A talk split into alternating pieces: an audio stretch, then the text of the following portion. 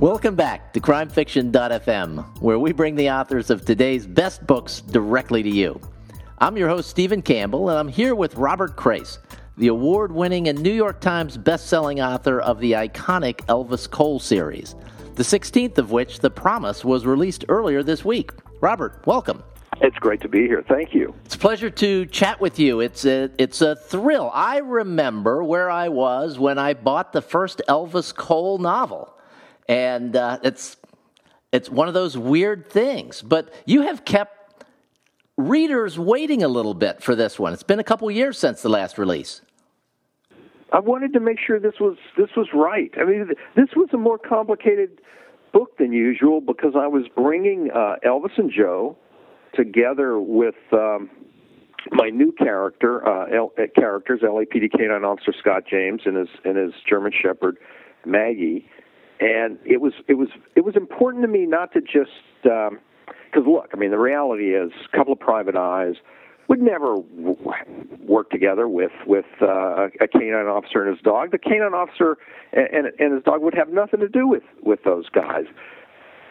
So I wanted to create a, a, an absolutely believable scenario that would allow those four characters to come together and force them to work together and um, and, and, and that yeah, I have to admit it. That took me a little, a little, a few false starts to get there, but but I think I achieved it, and uh, and the promise is the result. I, I, would say that you totally pulled it off. The promise is outstanding and was certainly worth the wait. Um, what what was it like to to bring all of your characters together like this? I mean, it's a, it's really well, it's a, like an ensemble cast. Yeah, it it it is. It the the canvas was much broader uh, on, on this one because um, uh, you know there were so many players. But I wanted to do it because I, when I was writing Suspect, my last book, that's that's the book in which I I created uh, Canine Maggie and her handler Scott James. Uh, I fell in love with them, and I fell in love with with with with their relationship. You know that that dog human bond that that's so special and I felt that uh, there was just so much more to be to be ex- explored, and and there was so much more that they could give me as the writer, and and also to hopefully my my readers that I I knew even before I finished Suspect that I I I had to I had to find this way to bring bring them across their paths with with uh, with Elvis and Joe. It it uh, uh, and it and it led to because there's there's so many of them. It it led to a situation in the promise where, of course, there's multiple storylines. There's there's Elvis uh, Elvis's storyline when he's trying to find this missing woman, uh, Amy Breslin, uh, who who and, and, it's her conceit that that gets us off and running. Uh, and then there's uh, you know Scott and Maggie's uh, uh, storyline because because you know Scott does something completely different. He's a canine officer, and his job is different than Elvis Cole's. But uh, I so I created these these parallel storylines, and then and then uh, you know they they eventually come together because um, you know they need each other to do what they need to do it has to be interesting. I mean, you talked about exploring new things, and, and one of the things that, that you explore, and I suspect it was explored in The Suspect as well, was writing from the perspective of a dog. Uh, yeah, that was, for me, unexpected and very, very special.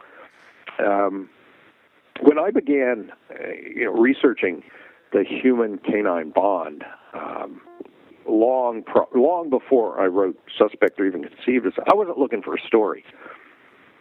I um, I, I had actually lost a dog, and I was and I was suffering terrible grief, and I, and I began the research simply to understand what I was going through and and why our relationship had been as close as it as it was, and and I found that research fascinating, and that led to um, doing a lot of study into into dog cognition and canine behavior, um, canine perception, why dogs do what they do, why we bond with dogs, and and I found that um, just fascinating world. And the, and the more research I did, and the more I learned about, uh, for example, military dog handlers and the relationship they have with uh, military working dogs, and police canine handlers and the relationship they have with their canine partners, uh, I I just uh, you know I I, I knew uh, I felt it in my soul that that could result in a terrific crime novel, a terrific thriller. These were characters I wanted to write about and explore. That led to to to, to Suspect and the creation of uh, of Scott and Maggie.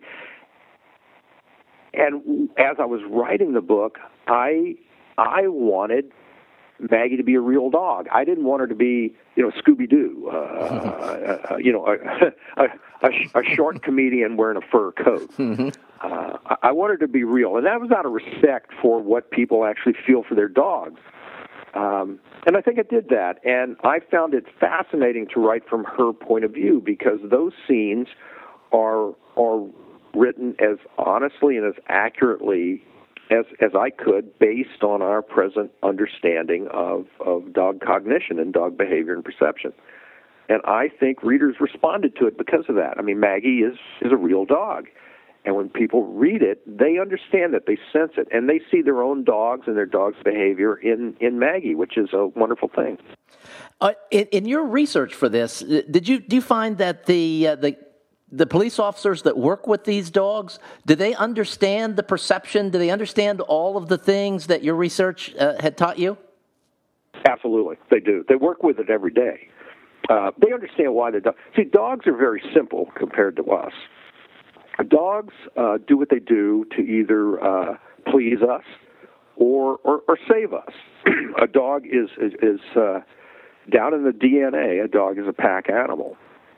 Uh, the dog bonds with someone and responds to that person, uh, and you become that dog's family. Uh, hence, pack. The whole notion of of, of pack. Mm-hmm. And canine handlers who train their dogs every day. And by the way, you know the the the, the level of training of of the, the patrol dogs at the LAPD canine platoon is amazingly intensive. It is ongoing seven days a week. These dogs are trained to such a high level of sophistication. It appears to be thought and judgment. It isn't really. It's it's sta- it's small training segments that are stacked together. But the way to keep the dogs sharp is to train them every day and they do. These these officers work uh, work like dogs, but they they they they understand what motivates the dog, and that's how they and they use those motivations to train the dog. Uh, so that because you know, after all, they're often in situations where their lives depend upon that dog, and uh, vice versa. So they very they very well understand exactly what Scott James in the books uh, understands, and what you know readers of the books will understand about dogs and dog motives when they read the books.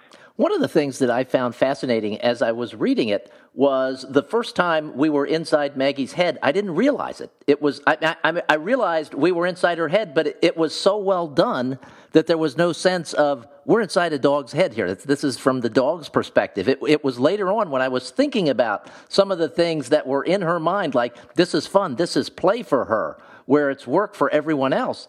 And I'm like, wow, you know, how did he pull that off without me realizing we're inside the dog's head? It, it, it should have jarred me, but it didn't. You have just paid me the ultimate compliment. I mean, you really have, because I mean that that was the goal. It has it it it, it has to feel natural and right. Uh, because to the best of my ability, it is natural and, and, and right. Those those things that are that are pretty. The, the, the difficulty uh, what there was of it was in it was in translating those things into actual human language because you know we're I'm a human and I'm writing a thing and you're a human and you're reading it mm-hmm. uh, was in making that transition but in trying to make it appear or feel uh, seamless and natural and normal that you would just fall into Maggie's thought pattern and and it would make sense to you and feel right to you and I, I, I actually uh, I, I worked very very hard to to try to pull that off and try to achieve that effect. Well, since I'm one of probably millions of people that have been reading these books for years, I've got a question that that has always been in my mind. And what was it like, or what was the thought process behind spinning out Joe Pike into his own series? Because he was such a great sidekick. Uh, did, did you? Was there any concern that he couldn't carry this on his own? Well, um, the first of the Joe Pike novels was The Watchman, but the first time. Um, uh, I I broke the, the, the, the Elvis Cole point of view and and wrote from Joe's point of view was in a book I wrote um, called L.A. Requiem, mm-hmm. which I believe was my eighth novel. Uh, and I knew, though that was not you know Joe's primary book, Elvis was still the, the main character. Uh, I, I I believed from those scenes that Joe could could carry an entire novel himself. The the the thing that I wrestled with, see, like Elvis, as you know, um, you know his his scenes are all first person. Mm-hmm. Elvis is the narrator. Um, well, that's because Elvis is verbal and he can be the, the narrator. Joe doesn't say very much, so it, it, you know, if, if if he was the first person narrator of, of of scenes, you know, the book would be two pages long. But in in once I accepted the fact that I could tell I should tell Joe's story third person, like we're we're sort of this the third person kind of omniscient viewer of Joe. Uh, that opened him up for me, and I find him such a compelling character, an interesting character, that I wanted to give him center stage. I worked my way up to it over the course of several years, but that resulted in The Watchman, and then I was off and running uh, because I I love being in Joe Pike's head. It's way different than being in Elvis's head. It's a it's a, it's a very strange experience, but I uh, I love it so much that in fact the the the, the next book that I'm uh, working on is is going to be uh, another Joe book. He's uh, he's back center stage and starring in his own book with a big assist from Jon Stone. Well, that is, that's terrific. I remember when the first Joe Pike book came out, my initial thought was disappointment because it wasn't an Elvis book, and then I read it and it's like, oh my, you know, this is this is perfect. yeah, uh, thank you so much. Yeah, that so that was my feeling when I was writing it. See, I mean, once I was into the writing of that book, and and I'm and I'm thinking, wow, this is like fun. I mean, this is like great. Uh, because Joe is Joe's a very complex character.